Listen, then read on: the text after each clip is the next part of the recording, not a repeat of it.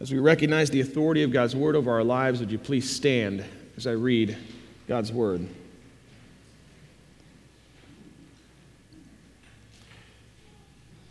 Hebrews chapter 12, verse 3. Consider him who endured from sinners such hostility against himself, so that you may not grow weary or faint hearted.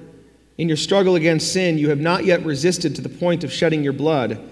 And have you forgotten the exhortation that addresses you as sons? My son, do not regard lightly the discipline of the Lord, nor be weary when reproved by him, for the Lord disciplines the one he loves, and chastises every son whom he receives. It is for discipline that you have to endure. God is treating you as sons. For what son is there whom his father does not discipline? If you are left without discipline, in which all have participated, then you are illegitimate children and not sons. Besides this, we have had earthly fathers who disciplined us, and we respected them. Shall we not much more be subject to the Father of spirits and live? For, the disciplined, for they disciplined us for a short time as it seemed best to them, but he disciplines us for our good, that we may share his holiness. For, for the moment, all discipline seems painful rather than pleasant, but later it yields the peaceful fruit of righteousness to those who have been trained by it. Therefore, lift your drooping hands and strengthen your weak knees, and make straight paths for your feet, so that what is lame may not be put out of joint, but rather be healed. Strive for peace with everyone, and for the holiness without which no one will see the Lord. See to it that no one fails to obtain the grace of God, that no root of bitterness springs up and causes trouble, and by it many become defiled. That no one is sexually immoral or unholy like Esau, who sold his birthright for a single meal. For you know that afterward, when he desired to inherit the blessing, he was rejected, for he found no chance to repent, though he sought it with tears. This is God's word. You may be seated.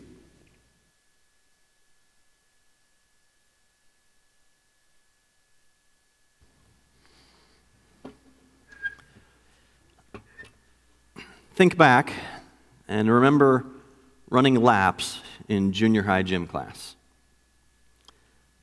For some of us, that's remembering back longer than others, but if I can do it, you probably can too. Of course, there were some good runners in the gym class, and you can picture them kind of whipping around the corners and just zooming around the gym. Uh, that wasn't me. But there was always another group of runners in the class who didn't want to be running at all. They hated running, and the only thing that kept them actually running were the threats of the dim teacher, who, in my case, uh, would stand like a drill sergeant in the middle of the gym and rotate constantly to make sure no one defied his orders to keep running. The result of this is a patch of boys. We had segregated gym class when I was growing up. It's a patch of boys whose arms hung limply at their sides, and instead of having any bounce in their step, they seemed to be able to run while never actually straightening their legs. So it looked more like a perpetual fall than actually running. I may have been in that group sometimes. The only thing that kept those boys moving was the threat of the gym teacher, and all they could long for was the blow of the whistle that would allow them to stop, which may have sped them up when they started walking again. That's what I pictured when I read verse 12. Therefore, lift your drooping hands and strengthen your weak knees and make straight paths for your feet, so that what is lame may not be put out of joint, but rather be healed. In the verses leading up to our passage, the author has challenged his readers to run with endurance the race that is set before us. But not everyone he was writing to was running well. Some were dragging their feet, arms hanging limply at their sides. But our author, but, but to every, not everyone he was writing to was running well. I read that. I lost my place. There we go. Sorry. But our author, wanting them uh, to be able to run well and unencumbered, addresses two issues for their consideration. First, uh, the need to regard the discipline of the Lord as being for their good. And second, how to go about making straight paths for their feet. So this morning, I want to look at those two things. What does it look like to regard the discipline as the Lord of the Lord as being for our good? And second, how to make a straight path for our feet. We'll start with this issue of discipline. When we hear the idea of discipline, most of us may quickly think of corrective punishment. Any good parent will discipline their child when they do the wrong thing. We parents do that out of love for our child. The Lord is the same way with his children. Verse 6 makes that very clear. It says, For the Lord disciplines the one he loves and chastises every son whom he receives. And that aspect of discipline, discipline is absolutely a part of what our passage is talking about this morning. God does bring discipline in the form of corrective punishment into our lives to teach us the way we should go and the way we shouldn't go. And we need to receive that discipline as God's love for us. What might that discipline look like? It doesn't have to look supernatural. I think sometimes we think it's got to be this amazing, big, kind of supernatural sort of thing, but it doesn't have to. I think a lot of the way the Lord brings discipline in our lives often looks pretty natural. If you cheat on your taxes and you get audited, that totally could be the Lord's discipline. The goal of such discipline in the believer's life is not to harm them, but it's to help them. See, it's to invite them to repent, to change their course of action away from sin and toward his holiness. See, Jesus died on the cross for tax evasion, right? Make no mistake, God is not likely to sit idly by while his child continues and persists in sin. Now, certainly, God has more at his disposal than IRS agents, so it could be something more dramatic and supernatural than that that God might use to invite repentance when he wants to bring us an awareness of sin. An IRS audit, a traffic ticket, a flooded basement, a popped tire, or any other negative circumstance in our lives could be the Lord's corrective discipline in our lives. They might also simply be an audit, a ticket, a nail in a tire, or a leaky foundation. So, how do you know? I think it's hard. But I'd suggest that we should always be examining our hearts for sin and inviting God to reveal the ugliness contained within. So, if hardship enters your life, it's natural and it's appropriate to examine your heart. But I'd say we should be doing that as a regular habit anyway. I choose to make that a part of my Sunday worship experience before I come to the communion table, to invite the Lord to reveal sin in my heart. And of course, anytime we receive conviction of sin, we need to repent and deal with that sin. But corrective discipline is not the entirety of what our passage is pointing towards. We also need to think about discipline the way we think of military discipline or the way an athlete puts their body under discipline. Training is a suitable synonym. In fact, verse 11 of our passage uses that word training. And the word there is gymnasia. It's where we get the word gymnasium. It's, it's like athletic training. As a parent, there are times that I don't give something right away when it's been asked for. Not because I couldn't give it right away or won't eventually give it, but there's a good that I want to produce in the lives of my children, and giving them exactly what they want, exactly when they want it, won't help produce patience. And so sometimes I make them wait. Now, girls, that's not the majority of the time I make you wait for things, so don't start assuming that's always why you have to wait for things. But sometimes it's simply done for their ultimate good, even though it's not what they want in the moment. So, an IRS audit that isn't brought on as corrective measures to awaken me to sin may still be a method God might use as discipline in my life. Discipline in the sense that God might use it to build my character it should come as no surprise to us that God would use difficult circumstances in our lives to produce good character. We find God's promise of this in Romans 8:28. And we know that for those who love God, all things work together for good, for those who are called according to his purpose. All things includes both the good things and the bad things. So God is going to use those things to produce good things in us or through us. Our natural tendency is to resist hardship rather than embrace it. But our passage today would invite us to actually lean into those difficult parts of life. We need to see them as opportunities to grow and to develop the kind of character that will ultimately carry us across the finish line of faith. Verse 11 highlights our resistance to discipline. It says, For the moment, all discipline seems painful rather than pleasant. But later, it yields the peaceful fruit of righteousness to those who have been trained by it. Because we love pleasant more than we love pain, we will naturally always resist discipline. Unless we can somehow see further ahead to the greater good that that discipline will do for us. Now, that's the job of every coach, right? They need to push their team during practice through the pain because of the hope of victory. That's what our passage is trying to do for us. But later, it yields the peaceful fruit of righteousness to those who have been trained by it. By submitting to his discipline and training, the Lord will produce the peaceful fruit of righteousness in our lives. Yes, I want that. And I think you do too.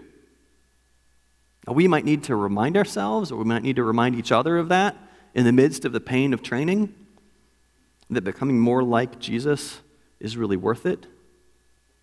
But it is, even if we forget. Now, as we've seen over the past six months or so, as we've been in Hebrews, the biggest theme of the book is that Jesus is better. The second biggest theme that we've seen is to not turn away. This need, this call to endure to the end. And both of those themes are found in our passage, specifically even in verses 3 and 4, where we see this Consider him who endured from sinners such hostility against himself, so that you may not grow weary or faint hearted. In your struggle against sin, you have not yet resisted to the point of shedding your blood. The recipients of this letter, like Jesus, have been enduring hostility. They're facing external pressure to turn away from the gospel, and that's come in the form of persecution. That sin, that tendency to turn away, which this letter repeatedly warns against, would make their lives way easier. If they turn away from Jesus, the persecution would stop, right? If you're being persecuted for being a Christ follower, you can end the persecution by not being a Christ follower anymore. And so far, they are resisting that temptation to turn away. But they haven't yet had to choose death over turning away. It hasn't gotten to the point of shedding blood. And the author is saying that they will be strengthened by considering Jesus, who endured the cross. He did, in fact, resist to the point of shedding blood. Going all the way back to verse 2, which we didn't cover this morning, we see that Jesus endured the cross for the joy set before him. The agony of the cross was worth it to him because of what accomplished, because of what it accomplished and secured for him. I want to be really clear. Jesus willingly endured the cross because the salvation it secured for us was a joy for him. That's amazing. And our passage reminds us to consider him so that we don't grow weary or faint hearted. Consider his goodness. Consider his kindness. Consider his faithfulness, his perfection, his willingness to endure suffering, his willingness to take on flesh. He is better than the angels and the Torah because he is God's word in the flesh. He is better than Moses and the promised land because he gives us a hope for a new creation and a perfect rest. He's better than the Aaronic priests and Melchizedek because he is our eternal priest. He made a better covenant because he made a better sacrifice. In every way and at every turn, Jesus is better. Therefore, as you consider him, lift your drooping hands and strengthen your weak knees and make straight paths for your feet, so that what is lame may not be put out of joint, but rather be healed. Earlier, I said I wanted to cover two things. The first was to not to regard the discipline of the Lord as being for our good, and the second is to make straight paths for their feet. I want to turn to that second part now. One critical, important part of running a good race is picking a good path to run on. And verses 14 through 17 lay out some practical advice for what it means to make a straight path. I want to take the remaining portion of my time uh, to comment on these following instructions that he lays out, giving some plain ethical teaching for us. And I want to talk about those instructions and the implications they have for us. The first instruction that we're given is to strive for peace with everyone. Now remember, they're facing persecution. So everyone isn't just their friends, it's not just their neighbor who doesn't cut their grass as often as they ought to. They're being persecuted, and everyone includes their persecutors. It's also important to recognize that it doesn't say be at peace with everyone, it says strive for peace with everyone. And that's important. it reminds us of Romans 12, 1 and, uh, 12, 18, which makes that point even clearer. There we read, if possible, so far as it depends on you, live peaceably with all. And that's very helpful because being faithful to God's other commands in the scripture may make it impossible to live at peace with everyone. For example, in our day, holding to a biblical position about sexuality is inherently going to make it unlikely that you're going to be able to live at peace with everyone because they won't choose to live at peace with you. And that doesn't mean I go out looking for a fight. No, I, I want to love people and live at peace with them. So I, I need to be kind and loving and patient and self controlled even when someone disagrees with me. Part of the problem in our current culture is this belief that if I disagree with any position you hold, that we can't be friends anymore. If you follow the news, we're not just not friends, we're not even civil to people we disagree with. It doesn't have to be that way. And it wasn't always that way. But that lack of civility and that lack of peace can't come from us.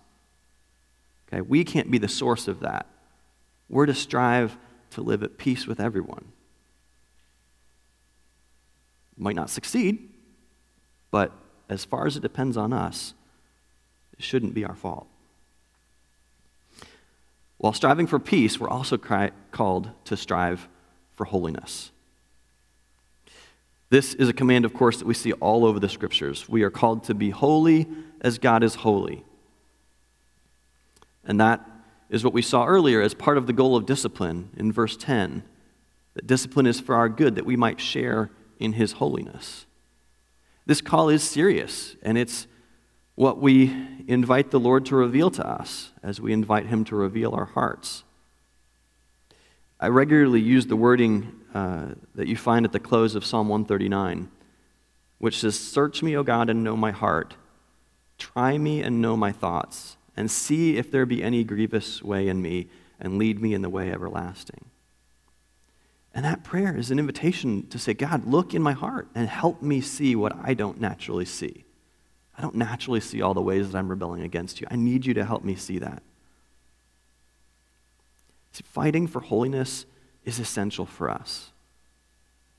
Yes, Jesus secured our righteousness before God. Our righteous standing before God has been secured through Christ and his death on the cross. But our Christian life is a process of growing in that holiness in and through his power. So we're to strive for peace, we're to strive for holiness. Another issue the author brings up is having the potential to trip them up on the path is the development of a root of bitterness. Now, I initially thought that might be referring to a bitter attitude that might come from the circumstances of discipline uh, that we read about in the beginning of our passage. And that's possible, uh, but some further study led me to a different conclusion. See, for the Hebrews, a plant that was bitter uh, was a poisonous plant, it was a deadly plant. And this verse seems to be referencing Deuteronomy 29:18 and following. Let me read that to you, and that'll, I think, give us some insight for our passage. In that passage, it says, Beware, lest there be among you a man or a woman or a clan or tribe whose heart is turning away today from the Lord our God to go and serve the gods of those nations. Beware, lest there be among you a root bearing poisonous and bitter fruit. One who, when he hears the words of this sworn covenant, blesses himself in his heart, saying, I'll be safe, though I walk through the stubbornness in my own heart. This will lead to the sweeping away of moist and dry alike. So the Deuteronomy passage is warning them against turning away to other gods, abandoning God and, and going and following other gods. And specifically, this root of bitterness is the attitude of saying, oh, well, I'm, I'm, I'm a part of the Jewish nation. I'll certainly be safe. I'll be fine. This fits perfectly with the thread of the warnings all throughout the book of Hebrews that urge us against presuming our spiritual safety just because we're around the church or because of some confession that we made in our past and presuming our salvation without perseverance. So, a root of bitterness could be any sin that produces poisonous fruit, but I think particularly it seems to be pointing towards sin that promotes a presumption of salvation without perseverance. And that sort of attitude may have been what would lead Esau to sell his birthright for a single meal. I'm, I'm an Israelite, I'm safe. Doesn't really matter. Obviously, he was hungry. I, I mean, he, he did that because he was hungry, but that's a really high price to pay, even if you're ravenous. The beginning of verse 14, as it leads up to talking about Esau, it says, um, See that no one is sexually immoral or unholy like Esau. It's a tricky passage to, to understand exactly what it's saying here because it might be saying, See that no one is sexually immoral or unhealthy like Esau, saying that he's both of those things. Or it might be saying, See that no one is sexually immoral, comma, or unhealthy or unholy like Esau, we don't really know which it's saying. The Bible nowhere references, in other, any other place at least, any sexual immorality in Esau's life. Though, interestingly, there is a long tradition in Jewish scholarship of his being sexually immoral. And it's not like it would surprise us, right? I mean, if he couldn't control his hunger, I'm guessing he might not have been in control of some of his other bodily appetites. Okay? So it wouldn't surprise us. But at the end of the day, it really doesn't matter if it's saying Esau was sexually immoral or not, because it's a call for us to not be sexually immoral. So it doesn't really affect the implications for us whether it's referencing him or not. And about that, I want to be really straightforward and clear. If you're involved in sexual immorality of any kind, don't wait. Start dealing with it today. It's serious. Of all the things that our author could have listed out, he chooses this one. I want to challenge you with two steps that you should take. The first thing would be to confess it to God and talk to Him about what's going on in your life and be real. Second thing I'll challenge you to do is to bring it into the light by confessing it to someone who will help you. Talk about it, tell them what's going on, be real, don't hide it. If you're in an MC or a small group on campus, talk to your leader. If you don't have that person to talk to, find a trusted, mature friend who cares about your walk with God and tell them. You can get in contact with John or Pat or Jason or I if you need to. I'm serious when I say do it today. Don't put it off. If the Lord is convicting you of sin, deal with it. Don't harden your heart by saying, oh, I'll get around to that later.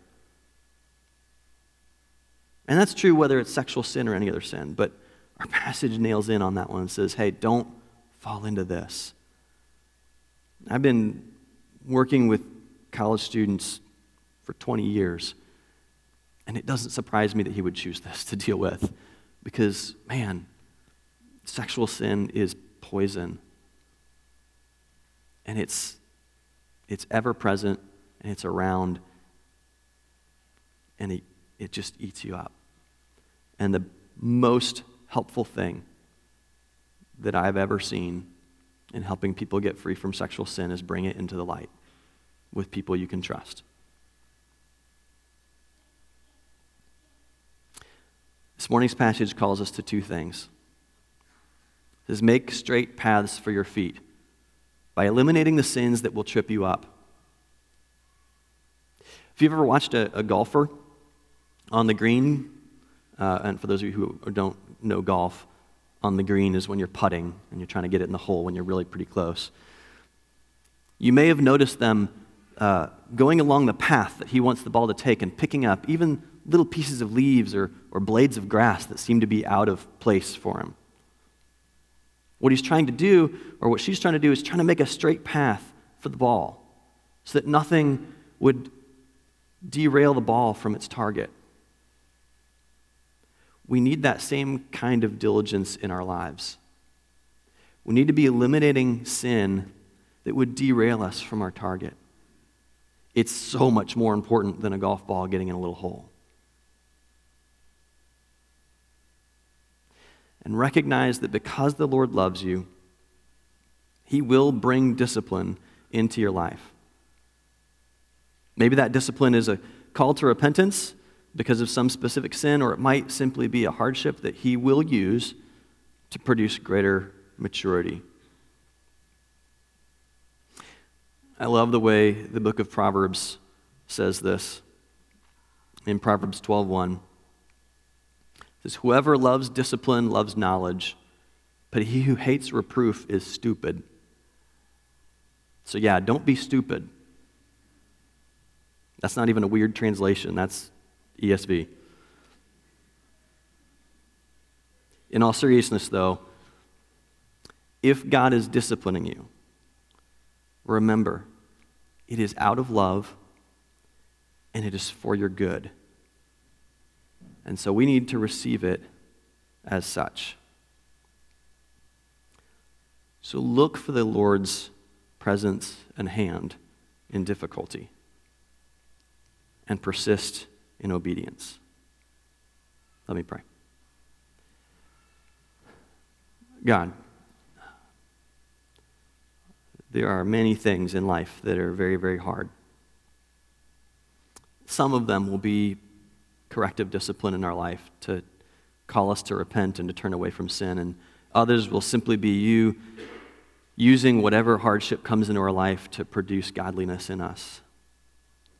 God, help us to remember even in the hard parts, that it's out of love and for our good. God, I pray that we would be a people who clear a straight path before us. I pray even today, if there's sins that are coming to mind in this room, that we would begin the process of dealing with it today.